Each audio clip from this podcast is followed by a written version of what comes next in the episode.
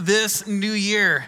As uh, Susan mentioned, we are starting a new teaching series going through the book of First Peter, and we're going to be spending 10 weeks on it, guys. 10 weeks, which is a long amount of time for us. I heard some excitement from this general area of the room uh, and there a couple other areas of the room. But uh, here's what I want to invite you guys to do is throughout this 10 weeks, would you just dwell in this letter, First Peter? Would you like just kind of marinate on, on some passages, slowly read through it, read through it again and again? Let's just own this time together, savoring this book. It has some specific things that will help us in this moment as Jesus followers in this world. Namely, and the title of our teaching series, Exiles, it, it speaks about Christian identity and Jesus following identity uh, in respect to how, we, how do we differentiate ourselves from the rest of the world? How do we understand who we are? And I think the teaching series will be helpful. We're going through just two verses today. Um, and uh, if you have a Bible, you can open to it. It's going to be on the screen as always. First two verses, chapter 1, verse 1, and verse 2. Peter an apostle of Jesus Christ to God's elect exiles scattered throughout the provinces of Pontus, Galatia, Cappadocia, Asia, Bithynia, who have been chosen according to the foreknowledge of God the Father through the sanctifying work of the Spirit to be obedient to Jesus Christ and sprinkled with his blood. Grace and peace be yours in abundance. A few years back, I got that DNA test thing, 23andMe. Remember that? Is that still a thing? Is that still a thing? Uh, I, I, got it, and then I did the, the, I don't know if you spit or you swab. I don't remember what happened, but some, something from me ended up in this little vial, and we sent it away. It came back, and it was uh, purported to tell me who I was.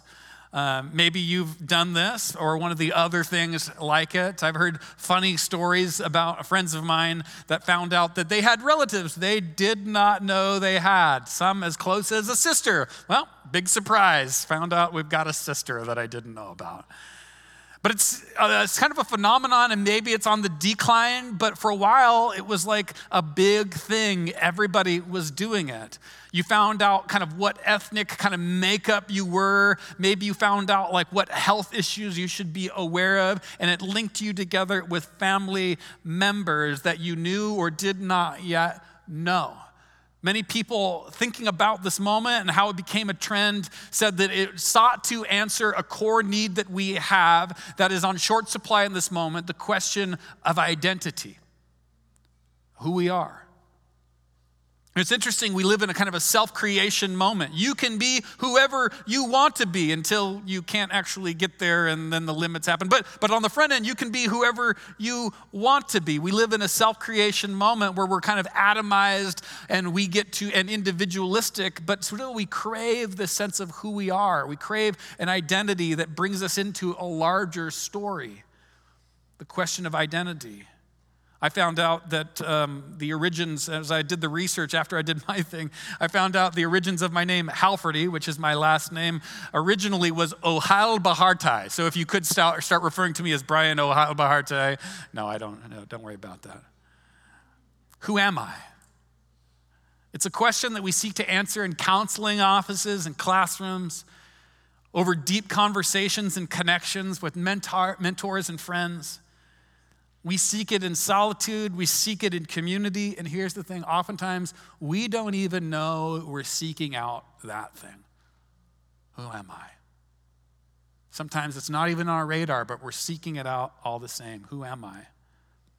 Many seek to answer the question according to economic status or sexual desire or ethnicity, a job or a family, a geography. And all of these elements play into the question of who am I, but none of them explain it. None of them answer it. Here's something that I think all of us would do well to know the world's quest for identity always falls short because it leaves out the one who made the world. The world's quest for identity always falls short because it leaves out the one who made you.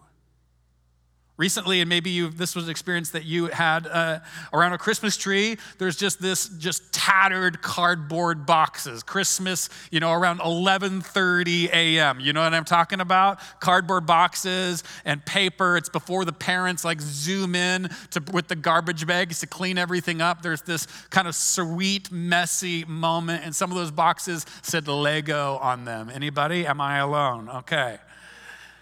And the thing about Legos is that, you know, like oftentimes you look at the box and then sometimes you finish and you have extra pieces and it doesn't quite look like the box. Ever been there? And my son, uh, you know, showed me recently that you don't need the paper booklets anymore. You can just scan a QR code, and it's like on mom or dad's phone. And so we were swiping through there, and uh, we must have skipped a stage. And eventually, we got to the point where it should look like it looks like on the box, but some critical elements are missing that, that we apparently forgot to integrate. I blame it on my son. I take no responsibility. This is a little bit what it's like to be on the identity quest, leaving God out of the picture. That there's like, we're like putting it together, we're putting it together, we're putting it together, but at the end, there's something critical that's missing that, that, that actually keeps it from becoming what it truly is. And we have to go back to square one if we're going to figure out what it was missing. We're going to figure out how we can get to what, like our true destiny and who we truly are identity. So, in light of this question of identity, Peter gives us some helpful answers. You see, the question of identity was central to the early Jesus followers, and it was central to Peter. It was important to Peter because if you're familiar with the gospel story, you know how many times Peter messed up, how many times Peter failed. And one of the most important things to, to have on your mind and in your heart when you mess up is the question or the answer who am I? Because when you know who you are, you'll know even though you make a you make a like make a misstep or you make a mess here, you know that that mess or that misstep doesn't define who you really are. So the question of identity was important for Peter to have an answer to, but it was important for early Jesus followers. And this is a lot of the reason that Peter is writing to the recipients of this letter in 1 Peter. It listed a whole bunch of different places, and those are different cities in modern day Turkey, and it was called Asia Minor then. And the question of identity was very important for Peter when he was writing in the 60s, not the 1960s, the original 60s. 60 AD. It was important because the recipients of this letter were experiencing what Peter calls a fiery ordeal, or in other places, a testing of their faith. You see, they weren't being persecuted, but they were being ostracized for their faith. They were being teased, maligned. Maybe they weren't getting the, the, the advancement in their employment, or maybe they were being teased by a family member, ostracized by someone in their neighborhood. It was this low grade social pressure against them for being Jesus followers. And in light of that, it was important to reaffirm and, and, answer the question of who they are because here's the thing if you are being challenged and you don't know who you are, you will adopt the side of the challenger because it's way easier. But if you know who you are and you're being challenged, you will be able to be resilient in the face of that challenge because you know who you are. You know who you are. So, right at the beginning, Peter gives us two words that are really descriptions of what it means to be a Jesus follower. For then in the first century and today in the 21st century. The two words that we're going to be looking at today that define what it means to be a Jesus follower is the first is chosen, and the second is exile. chosen, exile. Together, they define what it means to be a Jesus follower. First, we'll look at chosen. The, the first verse here, it says, to God's elect. It's the first kind of words off the tongue or off the pen of Peter. To God's elect. Elect just simply means chosen. And this word is like a sacred word in the story of God's redemptive plan. It begins really early in Genesis where God chooses a family and a man named Abraham and says, Abraham, you're going to be the one through your family line that brings about the change and transformation to all the world. I'm blessing you so that you might be a blessing. And from the line of Abraham comes the people of Israel, God's chosen people. And in Deuteronomy chapter 7, verses 5 to 9, we read this describing God's chosen people, the people of God, the people of Israel. The Lord your God has chosen you out of all the peoples on the face of the earth to be his people, his treasured possession. For you are a holy people to the Lord your God. The Lord your God has chosen you to be a people for his own possession out of all the peoples on the face of the earth. The Lord did not set his love on you, nor choose you because you were more in number than any of the peoples, for you were the fewest of all the peoples. But because the Lord loved you and kept the oath which he swore to your forefathers, the Lord brought you out of, by a mighty hand and redeemed you from the house of slavery, from the hand of Pharaoh, king of Egypt. Know therefore that the Lord your God, he is God, the faithful God, who keeps his covenant and his loving kindness to a thousand generation with those who love him and keep his commandments. Now, here's the cool thing this was something describing God's relationship with the people of Israel.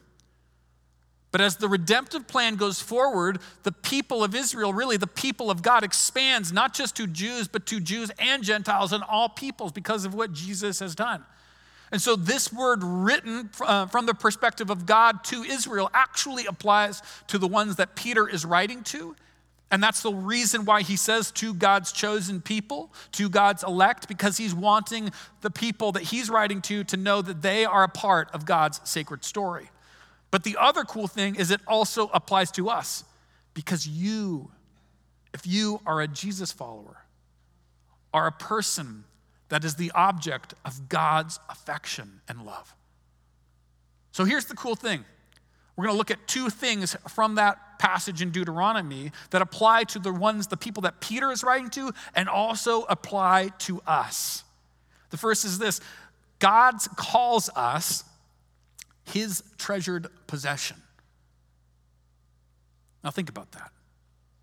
Some of you got some treasured possessions this Christmas. What do you do with those? Do you leave them out willy nilly? Do you leave them on your front porch for some guy browsing by to pick it up? If it's a car, you know, that you saved up for, or, or you went out on a loan and got it, whatever, do you say, hey, 13 year old, have fun in the ice and the snow? Good luck out there with my treasured possession? No.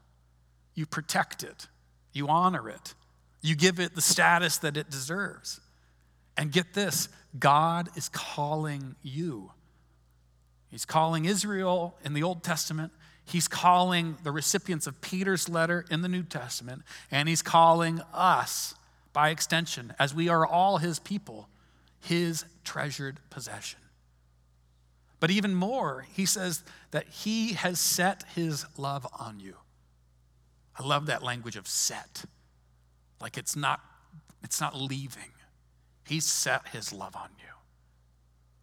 Some of us at the beginning of this year, 2022, just need to receive that word and welcome it into our heart and welcome it into our head. Because sometimes we live with a deficit mindset that if I can clear the deficit, then maybe God will love me. Then my friends will accept me. Then I'll be great enough and righteous enough and, and, and have enough merit to accrue enough favor. That's not how God works, as illustrated by the next point.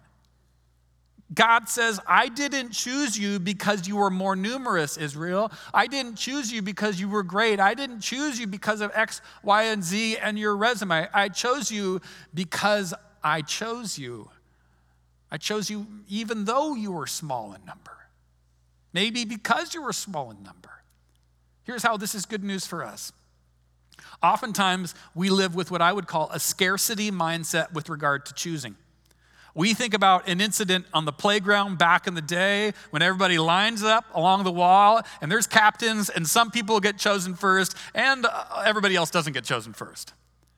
And some people don't get chosen or get chosen last. Some of us remember those moments with pain And so we have an idea of chosenness connected to scarcity. Or some of us, we think about when we hear the word chosen, we think about a particular job that maybe we got or didn't get. And when we, if we got it, that meant other people wasn't, weren't chosen. Or if we didn't get it, it means we weren't chosen. And so we think about chosenness from a scarcity mindset. Some of you might have a dance back in high school or, or middle school if they still, for some reason, still, still do middle school dances. About if I was chosen or not. But that's not how God uses this word. God doesn't base chosenness on beauty, ability, merit, or more. God bases chosenness from his very character as a loving God, irrespective of works, irrespective of merit, irrespective of beauty or ability. This is what we call in the church grace. Grace. Grace. Not by works, lest you should boast, but you, every single one of you. You can't do anything about it, but just be okay with the fact that you're loved by God. That doesn't mean that he doesn't have plans for you, and it doesn't mean that he wants you to step away from certain destructive habits and, and lean towards healthy ones and, and follow him with all of your life. But, but regardless of you, whether you're at your worst or your best, you are loved equally by God. This is great news. And I think some of us just at the beginning of this year just need to receive that message into our heart and into our head. There is actual brain research, brain science research on, on how we receive compliments and if we are able to receive a compliment or write a compliment off. And many of us don't write or don't receive compliments because we don't allow the time to just be present to the words of affirmation. We write it off too quickly. And so there's actual brain science that you have to sit with three seconds for a compliment and receive that and just pay attention. Okay. But, uh, but some of you have been there. Somebody says something kind to you, and you're like, oh, thanks, thanks, thanks, and you move on. The brain science says you actually haven't received that. So here's this thing I want you to actually take three seconds sometime soon and just, just pay attention to this fact that you're loved by God and you can't do anything about it. And just maybe it's just sitting silently on a couch, closing your eyes, and, and just kind of being attentive, like, I am loved by God. And just let that message dwell and sit and rest on you. We have been chosen, though, eh, this chosenness, like it goes deeper as Peter unpacks it. It's not just something that connects us to the Old Testament Israel, the people of God, or the New Testament people that Peter's writing to. It's actually, it, it's even, it kind of develops even more. As Peter describes it, he says, You have been chosen according to the foreknowledge of God the Father, through the sanctifying work of the Spirit, to be obedient to Jesus Christ. There's, there's the whole God there is described the triune God, Father, Spirit, and Son.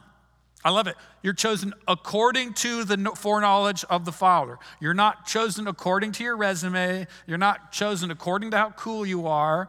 You're not chosen according to your fit, you know, and how dope you look. You're chosen according to the foreknowledge of God. He planned it, He knew it.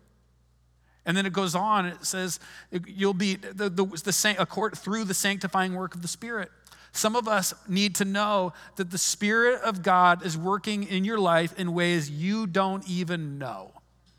He's working in ways that you don't even know. The word sanctification is kind of a kind of a top shelf theological word. It just means to be to grow in holiness and wholeness to grow into the image and look more and more like Jesus. So the Spirit of God is working in your life so that you look more and more like Jesus. He's working in ways that you're aware of and ways you're not aware of. Does that mean you have to partner with him? Absolutely. Does that mean he's working in your ways in, in your life in ways you don't know about? Absolutely. This chosenness involves the foreknowledge of God, the activity of the Spirit, and, and, and this, the image of Jesus, to be obedient to Jesus Christ.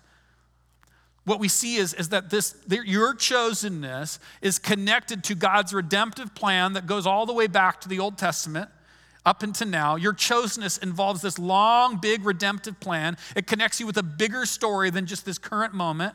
And your chosenness involves all of the activity of God, Father, Son, and Spirit, working towards building his people, which involves you. How cool is that? All of history, all of God, choosing all of us, which means choosing you. There's another aspect, though, of this identity that's equally important for us to understand. You see, Peter goes on, he goes the God, to God's elect, and he says, exiles, dispersed or scattered all over Asia Minor. Um, and this word exile is another word that echoes into the Old Testament. Okay, so the exile, Babel or Israel was exiled in Babylon. And Peter is, is using that not as a geographic uh, metaphor, or not as a geographic situation. He's not, he's not saying that the recipients of his letter are actual physical exiles. He's saying that they are, he's using it as a metaphor, saying you are spiritual exiles. What he wants them to understand is this is that there is a sense where even though you love your home and you, you think it's a great place and the neighborhood you live in is great, there's a sense where this is not yet fully our home. Augustine was famous for saying, among other things, but he said, the Christian is the only person that can go throughout life without a home and yet at home. What does that mean? Well, my mom, she was, she was born in France. She grew up in Canada and then spent the majority of her adult life in the United States. And uh, when she was coming kind of a, of adult age, my grandmother told my mom, now this is all largely from my grandma. My mom kind of denies it. So you're a kind of inside story on the family life of the Halfords. And my grandma says, Yeah, I told her she needed to get her citizenship straightened out and I would help her with it. But because she was born in France, grew up in Canada, and, her, and had, was living presently in the United States, there were going to be some complications. Well, eventually, the point my mom got to where she wanted to travel and she needed a passport. And so she called called the Canadian embassy thinking that, oh, they would help me get the citizenship and passport and get that all figured out. And the Canadian embassy said, well, where were you born? And the French, so the Canadian embassy said, well, because you're born in France, you need to call the French embassy. So my mom called the French embassy and said, hey, so the Canadian embassy sent me to you because I was born in France, even though I grew up in Canada. And the French embassy said something that I wish I could have had a, a spot on French accent because it would make it sound so much better. But the French embassy told my mom, Excuse me, ma'am, but I'm sorry to say that you are from no place. uh, don't you just picture that with that French accent? Here's the thing as you grow into your understanding and your identity of being chosen by God, you will feel increasingly like you don't quite fit in in the world. You will feel like, in one sense, you are from no place. Why? Well, the solutions the, that the world offers will feel like they're always lacking because you know that true healing only comes when God, when God kingdom comes. So there might be solutions like, oh, if we only had more of this or less of this or more of this and less of this. And Christians need to labor and work for some of those things, whether it's equality or socioeconomic resources for those that are disadvantaged or, or any number of things. We need to be living for the good and working for those things. But we also know that, that, that if we don't, if we get more of this, the problem still will be there because God's kingdom needs to come and shalom needs to happen for the, all of the problems to be eradicated and for total healing to happen. And so the solutions lobbed up is only if we could do this, we'll know that really that's not the ultimate solution. And so we'll feel like this isn't quite my home. We'll know also that the problems that the world faces, if someone says, well, this is the end, I guess it's all ending, we'll know that it isn't. Because we'll be drawing strength from an identity and a joy that is stronger than the world. We'll feel like this world is not quite our home because the solutions and problems don't answer the solutions don't answer the world's problems all, and the problems are not really the end for us.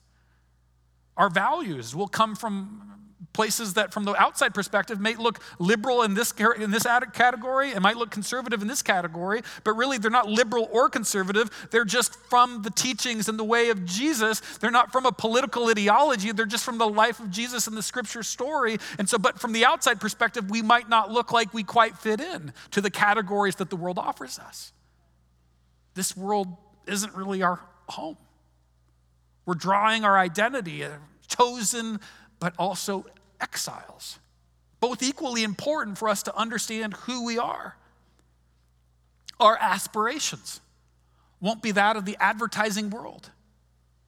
They won't be simply, how can I get more, but rather, how can I offer what I have? First to God, and then also to others.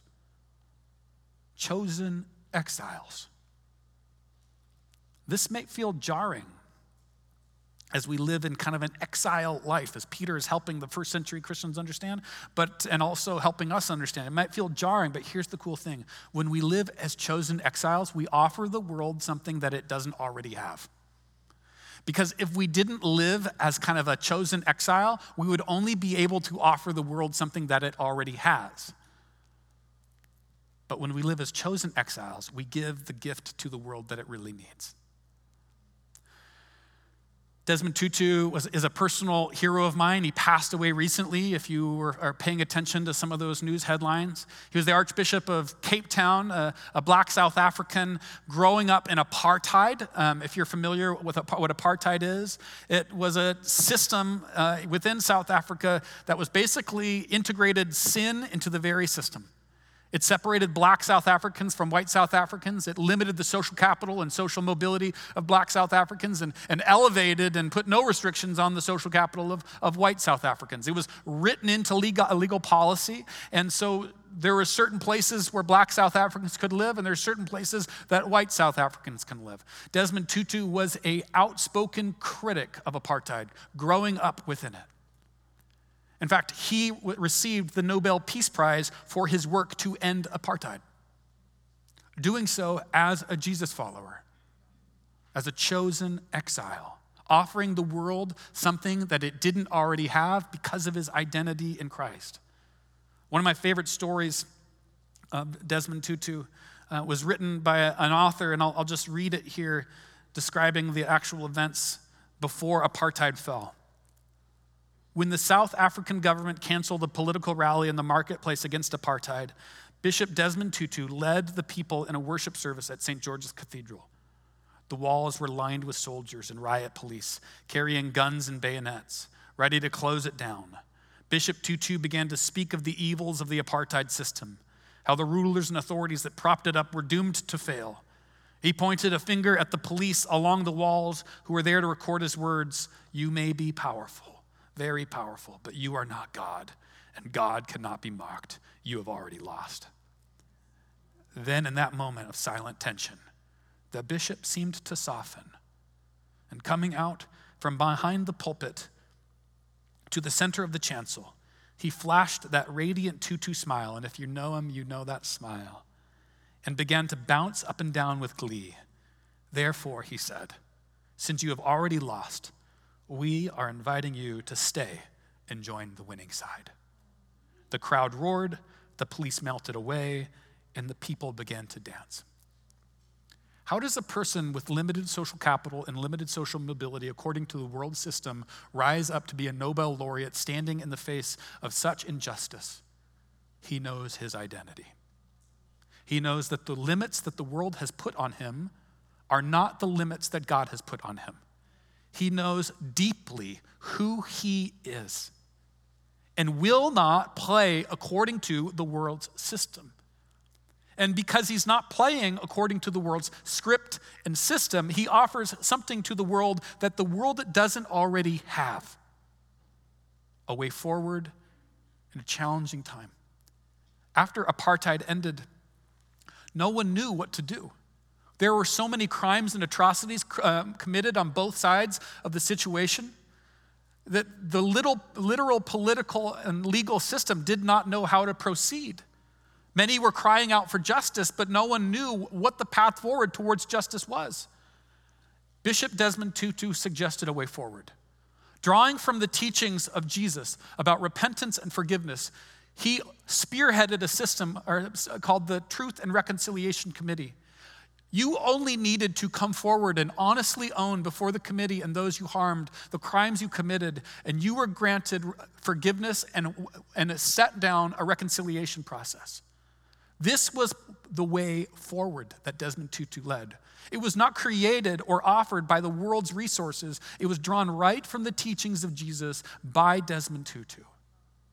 And so, oftentimes, as people came forward weeping over the atrocities that they've been implicated in, in the perils and pain of apartheid, the people would receive forgiveness from the ones that, they, that were victims. And the whole crowd would erupt into amazing grace, singing about the amazing grace that meets us all when we were sinners.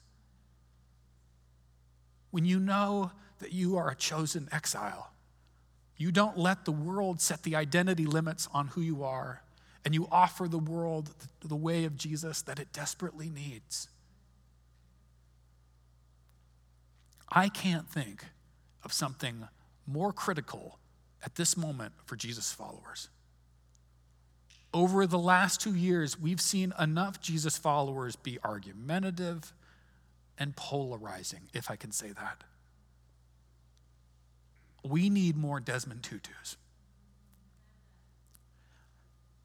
I recognize that not all of us will be up against the evils of an apartheid system. If one of you ends up there, let me know. I'll come to your side. But we all, in our own spaces, get to embrace this identity of being a chosen exile so that we all, in our own spaces, get to offer something that the world desperately needs and it doesn't have the life, activity, and way of Jesus Christ. Some of this means hard work for you as you think about what it looks like to live out your identity in all the spaces that you inhabit. And you have to think through that, journey through that.